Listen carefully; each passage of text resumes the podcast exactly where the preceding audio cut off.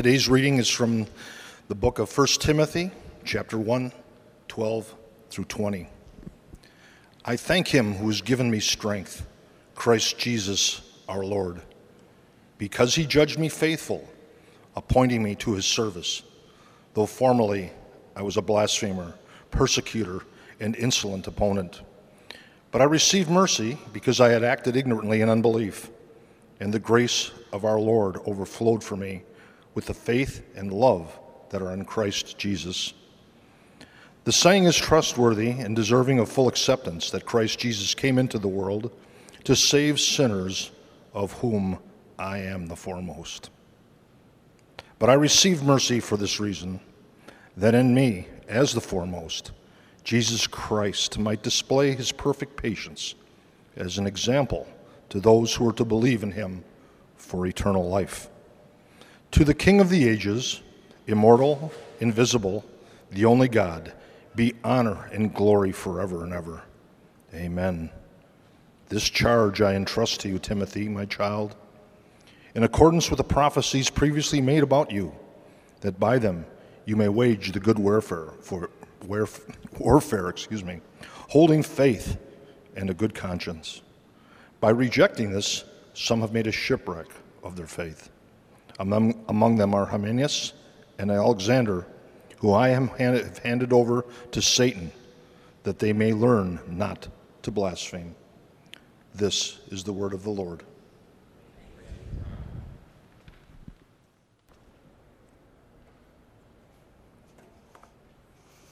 Well, good morning. Did you miss me? it's a little bit too much me this morning, isn't it? I think it is. I'm already tired of me. No, um, Good morning, everyone. Uh, I didn't introduce myself actually when I came up to pray. My name is Dave Hahn. Uh, along with Jonathan Mosier, we are uh, the pastors here at uh, Disciples Church. We are so glad to see all of you, and if you're visiting with us, we are really glad to see all of you. Hope that you feel welcome and would love to be able to answer questions for you as you have them. Um, we are in 1 Timothy this morning, as Jim read for us. We are very glad to be able to worship alongside you and with you today. Um, and it is my privilege this morning to be able to open God's Word in 1 Timothy. Timothy with and for you. So, my wife Sheila, who is sitting right here in the front row, loves me very much. But believe it or not, there are things about me that she has to deal with. And one of those things is that I like to ask a lot of probing questions about both meaningful things and things slightly less so. And it seems that this personality trait gets harder to deal with for her when I drag strangers into it. So we are at State Fair on Friday, and I dragged a goat farmer into my curiosity. Really good guy. Prayed for him, the whole bit. It was great. So, God forbid that I learn something interesting about you, or that you say or do something that captures my attention. Here's another recent example. A couple weekends ago, we had a waitress that I started making small talk with, and when she walked away, Sheila said, You know, I just read that one of the things that waiters and waitresses hate is when their customers talk to them. And that fascinated me. So when the waitress returned, I asked her about that. I, my wife tells me this, is that true? And she was very kind, and she said that while by and large she believes that to be true, it is not true of her. Sheila thinks that she said that to placate me. I think she was being honest. Now, I wish that I could say that that is about as annoying as I get, but it would be a lie. Yes, I like to talk to strangers, and yes, I like to ponder and consider and wonder about lots of different things. But those are relatively innocent things and maybe slight annoyances, and they're not sinful. I don't care what anybody says, those things are not sinful. What is not innocent and is of great concern are the things about me that are, in fact, sinful and very much in need of great change. My life before Christ was riddled with sin, as you would expect. Things thought, said, and done, and things left undone. And I still struggle, if I'm honest with you, with some of those same things. Things like lustful thoughts, being overly argumentative or confrontational, raising my voice to my wife and to my son, talking when I need to shut up and listen, and being quiet when I should probably speak up. Should I keep going? Of course, Sheila has her stuff too, just like all of us, but here's why I'm saying all of this. When confronted with the things that need to be changed about ourselves or that we want to change about someone else, it is critical, but most of all, biblical, to remember two things. One, God does not deal with nor identify his children according to their sin any longer. Two, we cannot change anyone, nor has God asked us to. Have you ever thought about that? That you can't change anyone, and it's okay because God hasn't asked you to. We can't even change ourselves. And that last principle, by the way, does not just go for things that happen inside of marriage. It, it is true of every relationship that we find ourselves in. And so, while God has not asked us nor equipped us to change one another, what God has asked us to do is love one another and pray for one another and encourage one another and leave the saving and the transformation up to Him. Leave the saving and the transformation up to Him. Though, even in the command to love, pray, and encourage one another, we often fall short. Driving ourselves crazy, trying to fix one another, make the other person different, make them see things our way. And then, when we're confronted with the reality of our own sins and shortcomings, most of us land, I think, in one of three places. One, we justify our sins and our failures, believing them to be not so bad. It's not so bad. Two, we work tirelessly through self effort to change ourselves, white knuckling our behavior. And then, third, having sinned and failed often enough, we enter into a world of self condemnation and we give up on any hope of being different and just accept that this is the way things are. But there is a better way God's way. To receive by faith and live according to the new heart and the new identity and the new mission he has given us in the person of his Son. It is Christ in us which leads to real and lasting transformation and gives us a purpose for living. That's our only hope our only hope, and everyone else's only hope. And it is Paul's story of radical transformation and renewed purpose that we're looking at in today's passage. Beginning again in verse 12, as Jim read for us. I thank him who has given me strength, Christ Jesus our Lord, because he judged me faithful, appointing me to his service. Though formerly I was a blasphemer, persecutor, and insolent opponent, but I received mercy because I had acted ignorantly in unbelief, and the grace of our Lord overflowed for me with the faith and love that are in Christ Jesus.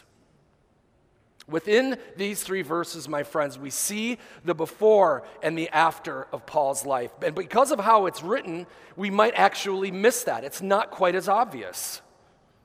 So let's break down these verses that we just read with a focus on who Paul was and who he became.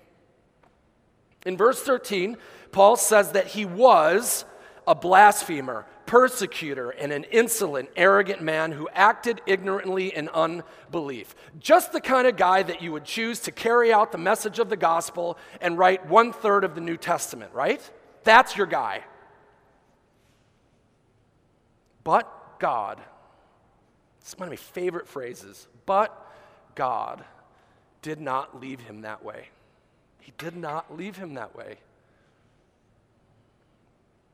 Jonathan went over this idea last week, and you can read the full details of Paul's conversion story in Acts 9 and in Acts 22 and in Acts 26, which I would really encourage you to do 9, 22, and 26 if you're writing stuff down.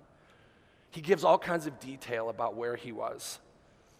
But the overview of Paul's story is that he was one way and God made him something completely different.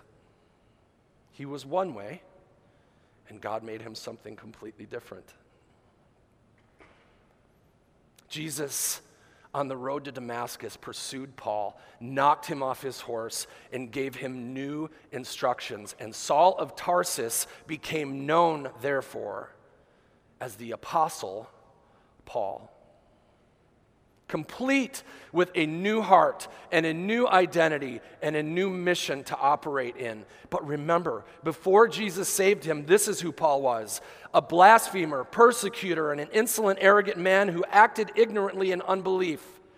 And God saw fit to save and transform that man. So let's look at verses 12 through 14 again to see specifically what God did. In verse 13, we learn that God showed Paul mercy. In verse 14, the grace of our Lord overflowed for him with the faith and love that are in Christ Jesus. Do you see that? How did grace come according to this verse? In Christ Jesus. The grace of God is found nowhere else. And then what did God's grace bring? It says in verse 13, it brought the faith and love in Christ Jesus. Friends, the faith that you have in Christ and the love that you express for Christ and others is a gift of God's grace. So you and I can take no credit for it. Even the faith that you have to believe is a gift that God has given of His grace. And then finally in verse 12, it says that God gave Paul strength, judged him faithful, and appointed him to his service. So you look at all those three verses, and it is an extraordinary transformation. We are literally talking about moving from death to life, from condemnation to righteousness, from an enemy of God to a son of God. That is what happened in Paul's life. Paul went from having a purpose of his own, which was destroying Christians and the church as a whole, to God's purpose for him, proclaiming in word and deed the gospel of the very one that he had been persecuting. Proclaiming the very one that he had been persecuting. Now, like many of us, I don't actually think Paul realized what the road he was on was leading him to. And that's part of the deceit of sin and of Satan. And it's what Paul meant in verse 13 by saying, I had acted ignorantly in unbelief. He didn't realize what the road that he was on was leading him to. Now, the Bible certainly makes a distinction between sins committed knowingly and sins committed unknowingly or ignorantly. And both, of course, require God's forgiveness and both require rep- our repentance, but one is rooted in unbelief, and the other is rooted in pride and in arrogance.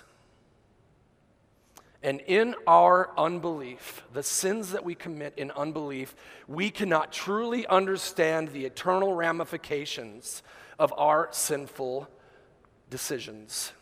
And that, my friends, is what Jesus meant when he cried out from the cross Father, forgive them, for they know not what they do. One of the seven phrases that Jesus uttered from the cross was unto his enemies who were driving nails into his hands and feet and crucifying him unjustly. The Jews and Pilate and the Roman soldiers knew they were killing an innocent man who claimed to be God, but did they really understand the cosmic consequences of what they were doing? Friends, their ignorance and our ignorance, hear me on this, is not an excuse for any sin. But that ignorance appears to invite God's grace and mercy as expressed in Christ on the cross. And it is God's grace in the person of Christ which saves us. Who among us would actively choose, actively choose to remain dead and be separated from God if we truly believed that that is what lay ahead for us? Would we actively choose that? But for most of us, our rebellion is rooted in unbelief and in ignorance. And this world and Satan, its ruler, lie to us and tell us that that is not where we're headed. This city is filled with people who think, I'm going to be just fine. We are all God's children. All paths lead to heaven. And that so long as you do more good than bad, however you define that, you'll find yourself in a better place. And just as concerning as all of that, and growing more common today, is the secular so called enlightened view that says that this life is all that there is. So live it up while you can. Create your own sense of morality and be your own God. Do you know how many more people today identify as what is called nones? They have no faith. You see a list on a hospital and it says, What religion are you? More and more and more people are choosing and saying, either on a form or in their own mind and heart, I'm none of that. And so they create their own morality, they become their own God. But even there, if we're honest, when we think that way, we're lying to ourselves. Because if we truly believe that there was nothing more than this life and that there is no such thing as an objective or absolute truth, there would be no need for morality or equality or the justice that we so actively pursue. Because all of that would be subjective if there's no absolute or objective truth. And there would be, honestly, nobody holding you accountable if you messed it up. So you create your own morality or you create your own sense of right and wrong. Well, who's holding you accountable? But God has wired all of us to know that there is objective truth, and the God who is that object is the one who holds all of us accountable. So, whether you hold to religious sensibilities that tell you that you'll be just fine in the next life. Or that you subscribe to the idea that this life is probably all there is, you do so ignorantly. Hear me say that in love. You do so ignorantly. Because both views are lies, not found in God's holy, perfect word, nor affirmed by God's Holy Spirit. Friends, if you are in Christ, you were, past tense, a blasphemous opponent of God. You were dead in the grave and separated from God. And if you are not in Christ, that is where you are, present tense, right now. And if you continue to live unrepentantly and reject the truth about Jesus that has been revealed to you, spiritually dead and separated from God is how you will remain. It is no joke. It is no joke. But that is why God gave us the cross. That is why God gave us the cross. It is the cross that cries out, This is how bad your sin is. This is how incapable you are of saving yourself. While at the same time declaring loudly, This is how much God loves you. This is how much God loves you. Yes, it's how bad your sin is that the Son of God needed to be slaughtered but he loves you enough to do it. Jesus' torn and bloody body upon the cross, my friends, is a physical representation of what he experienced spiritually when he bore the full weight of our sins and was forsaken by his Father so that you and I never would be. That we would never say, My God, my God, why have you forsaken me? Jesus did that for us.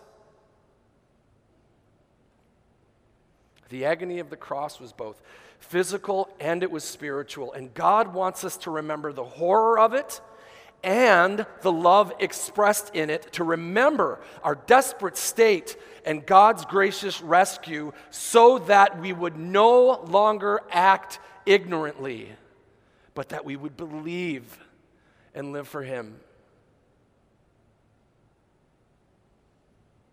Looking at verse 15. The saying is trustworthy and deserving of full acceptance that Christ Jesus came into the world to save sinners, of whom I am the foremost. A few weeks ago, in the book of Jonah, we looked at John 3, where Jesus told Nicodemus, and this is a very famous verse God loves the world and that he gave his only son to save sinners, not condemn them. God so loves the world that he gave his son to save sinners, not condemn them. Because every sinner stands condemned already. The judgment has been made, and we were found guilty. And we needed to be saved, and we needed to be rescued. And if one does not believe that they are a sinner or that they are incapable of saving themselves, they will have no interest in nor need for a Savior. If one does not believe that they are a sinner, they'll have no need or interest in a Savior. I mean, good news of a Savior is just news until it's juxtaposed against bad news, right? What's good news unless there's bad news to put it up against? So here's the bad news we are all sinners, deserving of the punishment of death and separation from God. That's bad news, the worst news. We sin because we are sinners. We were born so. And now here's the good news God sent his son to save you and I from our sin and all its consequences. But in order to receive the good news that Christ Jesus came into the world to save sinners, you first need to accept the bad news that of sinful man, I am among the foremost in order to receive the good news that Christ Jesus came into the world to save sinners, you have to absorb the bad news that says that you are among the foremost of sinners. Verse 16. But I received mercy for this reason that in me, as the foremost, Jesus Christ might display his perfect patience as an example to those who were to believe in him for eternal life. To the King of ages, immortal, invisible, the only God, be honor and glory forever and ever. Amen. So in verse 16, Paul reiterates the idea that he believes himself to be the foremost of sinners. But in verse 16, he explains why God chose to be merciful to him. And here it is that in him, Jesus Christ might display his perfect patience as an example to those who were to believe in him for eternal life. If God was willing to extend mercy and grace to Paul, who blasphemed, violently persecuted Christians, and stood in arrogant opposition to God, how much more will he be willing to extend mercy and grace to you and me? And to all of those who have not stood in violent opposition to Jesus and his church as Paul did. Anybody in this room chase down Christians and kill them? That's nobody. God's mercy on. And his grace towards Paul and you and me is a signpost, a billboard, if you will, to all who think that God couldn't possibly love them. Be honest with yourself. Even as a Christ follower, don't you have moments where you think God couldn't possibly love me because I've done this? Paul's life is a signpost and a billboard to you saying, Oh, yes, he can. Oh, yes, he can, and does.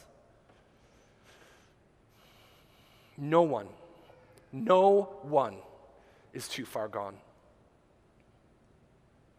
But consider, just as another encouragement, those that God has chosen throughout the history of the Bible, and by the way, has used powerfully. People that, if we're honest, we wouldn't let teach Sunday school. These are the so called heroes of the Bible. They have engaged in drunkenness, Noah, lied about their wives to protect themselves, Abraham, committed adultery and murdered innocent men, David. They've abandoned and betrayed the Son of God, every disciple, and they have killed and imprisoned his followers, Paul. My friends, if these are heroes, you and I are not even in the movie. We're not even in the movie. Because, in spite of the sinfulness of God's people, God remained faithful. And he demonstrated his mercy and his grace and his perfect patience by loving, saving, and using those who rebelled against him. And he did so as an example to you and to me and to all those he pursues in his love. As Charles Spurgeon said, if the ringleader, the chief of the gang, speaking of Paul, if he has been washed in the precious blood and is now in heaven, why not I? Why not you? There is no reason why, if you have gone very far in sin, you should not go equally far in usefulness to God. But, my friends, Paul's life was not just an example to the unrighteous. His life was also a signpost and a billboard to the self righteous who believe they have no need for a Savior. See, Paul believed, Saul rather, believed that what he was doing was right and that God approved of it. I mean, isn't that where all of us find ourselves with every decision that we make? That we believe we're right or we're able to justify it even if it's wrong? And whether we recognize our sin in that moment or after we have done it, understand that it is the Spirit of God who reveals that wrong and that sin to us, while at the same time convicting and convincing us of our need for our Savior. Friends, both the unrighteous and the self righteous benefit from God's perfect love and patience. And God saved Paul to put his perfect love and patience on display and bring glory to himself. It wasn't about Paul, and it wasn't really even about you and me. It was about God getting glory for who he is and for what he does. And that glory is the kind that flows from the kind of worship that we see from Paul in verse 17.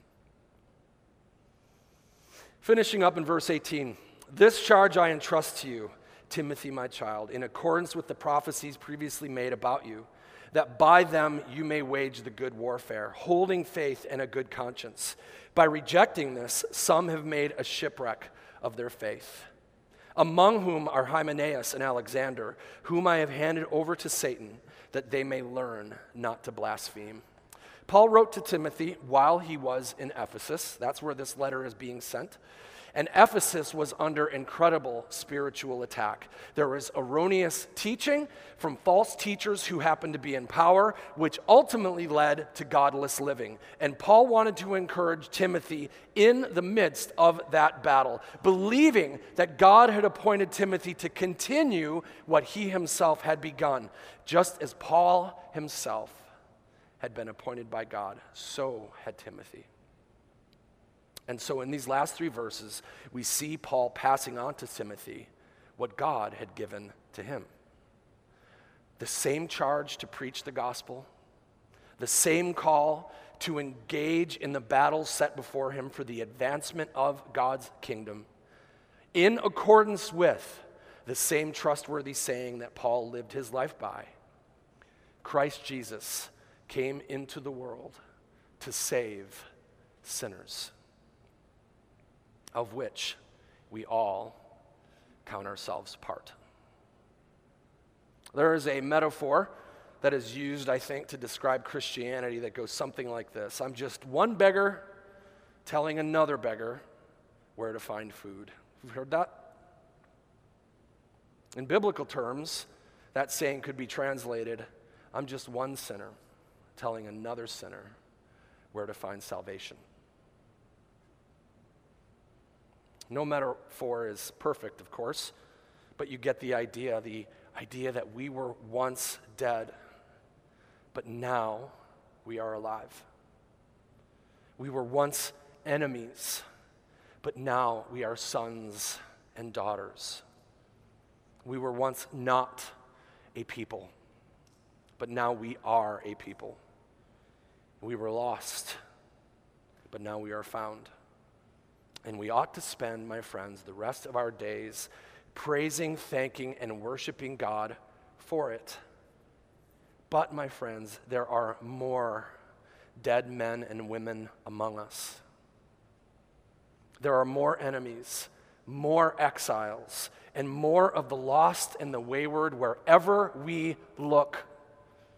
And they, my friends, need what we have. If we were once beggars, they too are beggars. If we were once identified as sinners, and they now are identified as sinners, they too need to know where salvation is found. And I wonder if I'm honest with you, if we miss the truth of that trustworthy saying that Christ Jesus came in the world to save sinners in a couple of ways.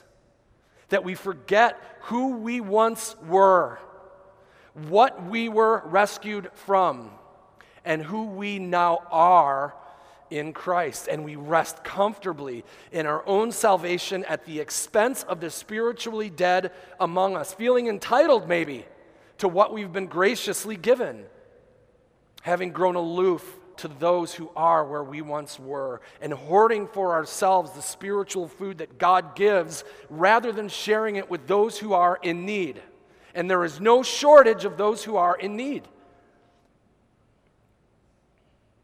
Secondarily, we forget that sinners need saving, right?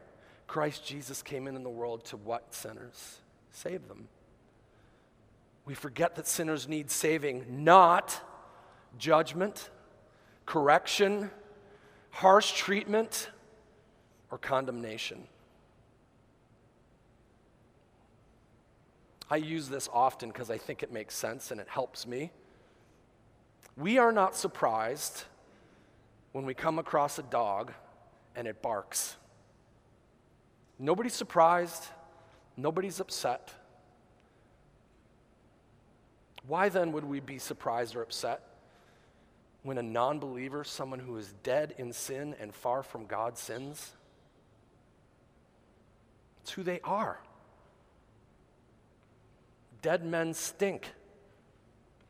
And they don't do things that living people do. And an individual's sin or lack of morality is not that person's biggest problem. And it ought not be the basis upon which we engage with them, though we often do. Rather, and hear me on this, Their big problem is that they are spiritually dead, separated from God, and don't know, love, or follow Jesus. That, my friends, needs to be our concern, our focus, and the content of our prayers for them. That we would care enough about them to tell them the truth about Jesus, to love them as He loved us, and pray that He would save them just as He saved us. And then let God worry about who and what needs changing. Because you can't save or change anyone anyway. Remember?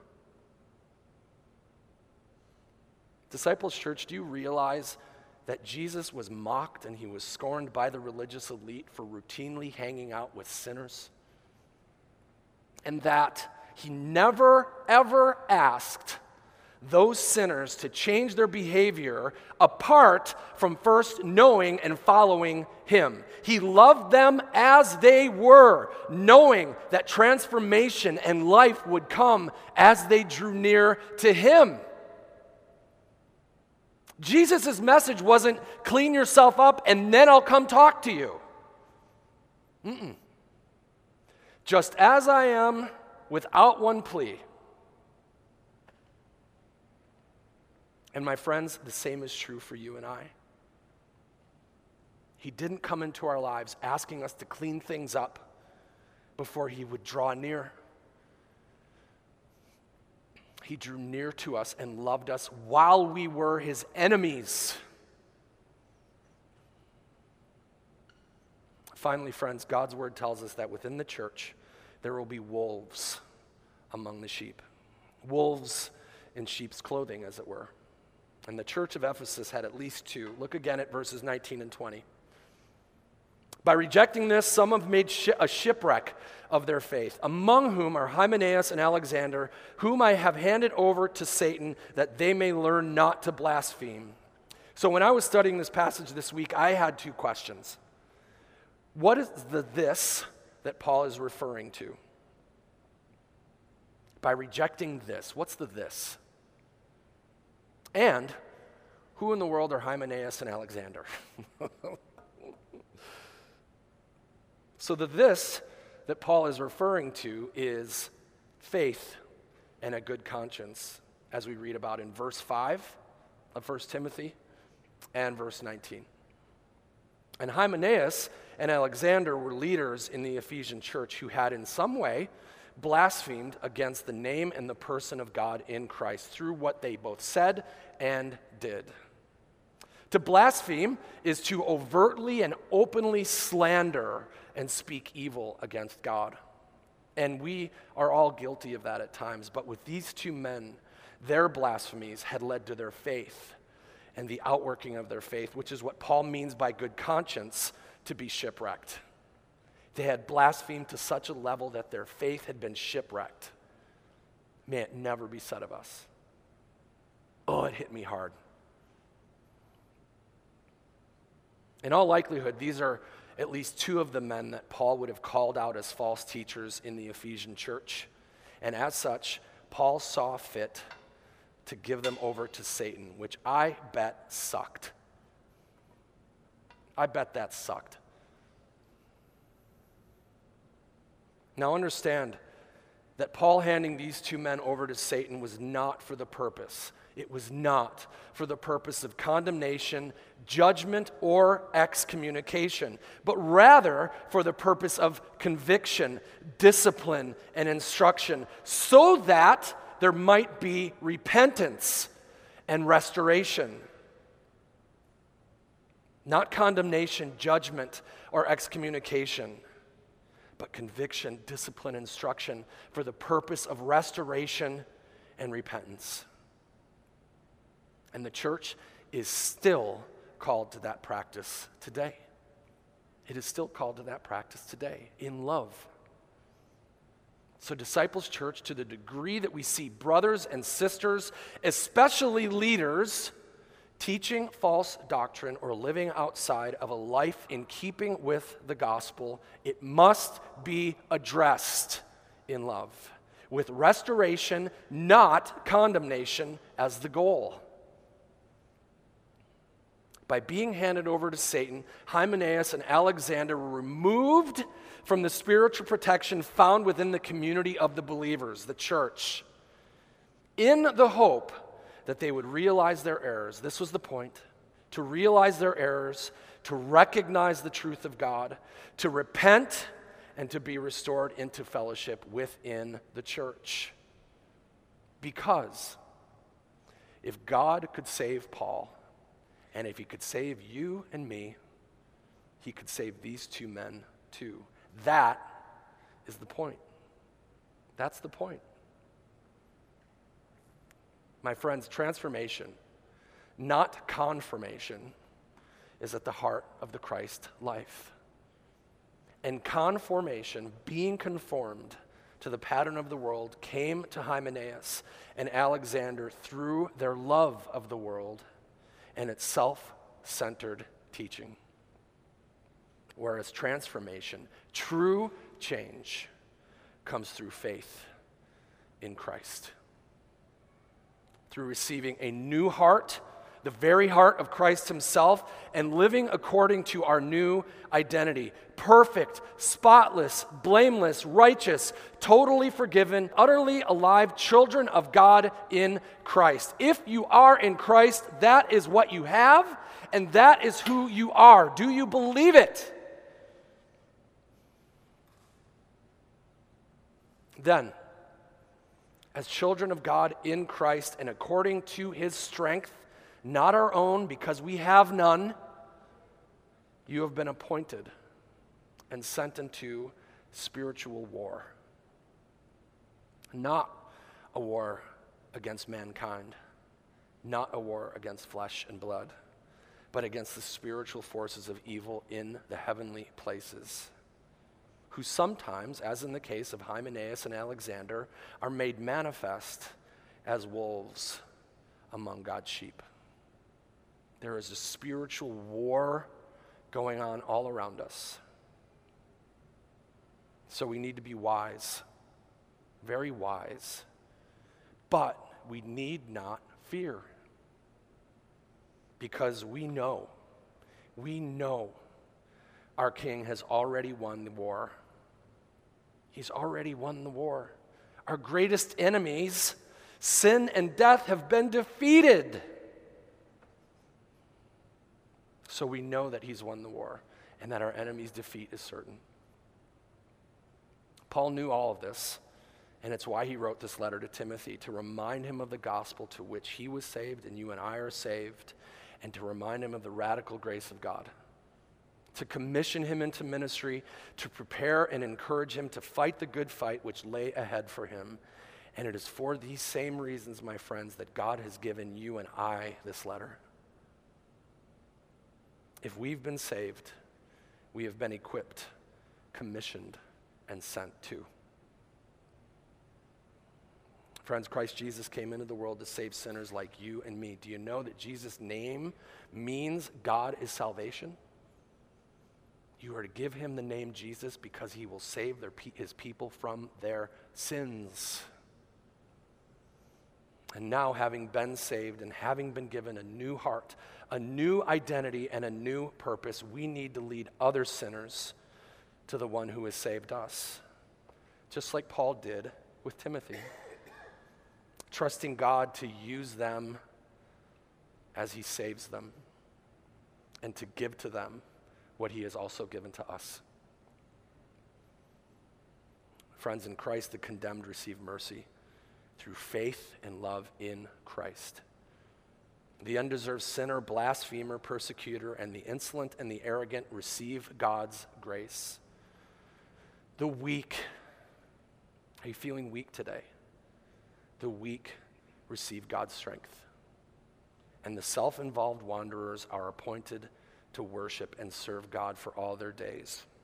Brothers and sisters, this is our hope for this life to be known and ever loved by God, and to be changed and transformed into his likeness as we live. Those things are empowered by the presence of the Holy Spirit who resides in us and will not leave us and will not forsake us. And it's the same Spirit who promises, by His grace, to save the lost just as He saved you and I, and to complete in us what He has begun until the day that He calls us home. Let's pray. Our good and gracious Father, we praise you for your mercy and your perfect patience toward us. We deserve death, but you gave us life in your Son. May the lives of those you have saved in this place be a testimony to those who are lost, especially those who believe that you couldn't possibly love or save them. Meet them powerfully on their own Damascus road radically transform their lives and give them a heart that desires your glory above all else. For we belong to you. We who belong to you, would you remind us of who we once were, that our hearts would give praise to you for who you now say that we are? Give a new heart and a new identity to the sinners among us and sink deep into the hearts of your own, that we are no longer sinners in your sight, but sons and daughters. Let us live then as children of the King as we invite others into eternal sonship in you. Let us love as we've been loved by you, forgive as we've been forgiven by you, and accept others as we have been accepted by you. Within the church, let us pursue holiness in you and seek the restoration of those who have strayed or are living outside of their identity in Christ. Help us to have the hard conversations and let them be filled with both grace and truth. Be glorified, God, in this place today and in our lives, this week and always. In Christ's name, amen.